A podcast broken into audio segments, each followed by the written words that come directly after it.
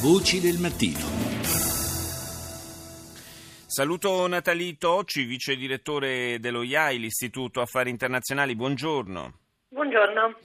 Comincia oggi a Monaco la nuova edizione della conferenza sulla sicurezza, un appuntamento fisso ormai da molti anni, un appuntamento eh, nel quale anche grazie alla partecipazione e al contributo eh, di importanti personaggi della scena politica internazionale eh, si cerca di chiarirsi un po' le idee su, su alcuni aspetti eh, di, relativi a come gira il, il, nostro mondo, per la verità eh, ultimamente eh, mostrando un po', un po', la corda, un po' di fatica.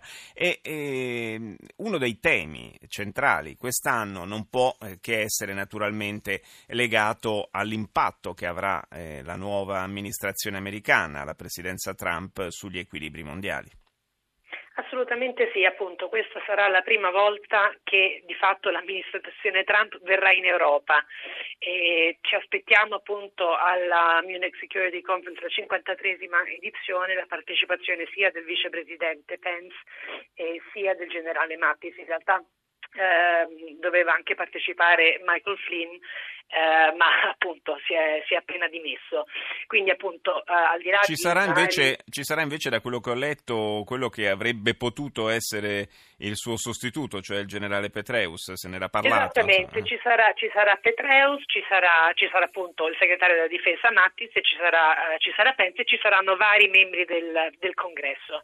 Quindi appunto sarà il primo momento in cui si riuscirà a, a capire, si, si, daranno appunto, lanceranno dei messaggi e, e su, su, effettivamente diciamo su quello che loro pensano sull'Europa. Appunto, sappiamo che eh, il presidente Trump eh, non ha grande simpatia per l'Europa, soprattutto non ha grande simpatia né per l'Unione Europea né per la Nato e ha eh, in passato sia in campagna elettorale ma poi anche da presidente lanciato dei messaggi molto duri, eh, di fatto dando l'impressione appunto che, che la Nato è obsoleta, eh, mh, essendo a favore della Brexit e che quindi appunto a favore di una progressiva diciamo, disintegrazione europea, quindi questi sono stati i primi segnali.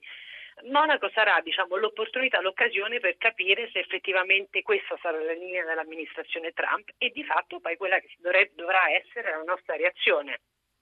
Ecco, eh, la, l'amministrazione statunitense però, almeno in, questo, in, questa fase d'esordio, diciamo, ha dato l'impressione di inviare segnali a volte un po' contraddittori. L'ultimo caso è relativo al conflitto israelo-palestinese con Trump che incontrando Netanyahu ha detto mh, sostanzialmente che non, non, considera più un dogma la soluzione dei due stati. Sono passate poche ore e la sua ambasciatrice alle Nazioni Unite ha detto che gli Stati Uniti invece sostengono quel tipo di soluzione. Eh, dove sta la verità? Eh, in realtà sono, per quello che riguarda appunto il conflitto israelo-palestinese, sono due verità, queste due verità, ossia a favore o non a favore dei due stati, che non necessariamente sono, eh, sono contraddittorie.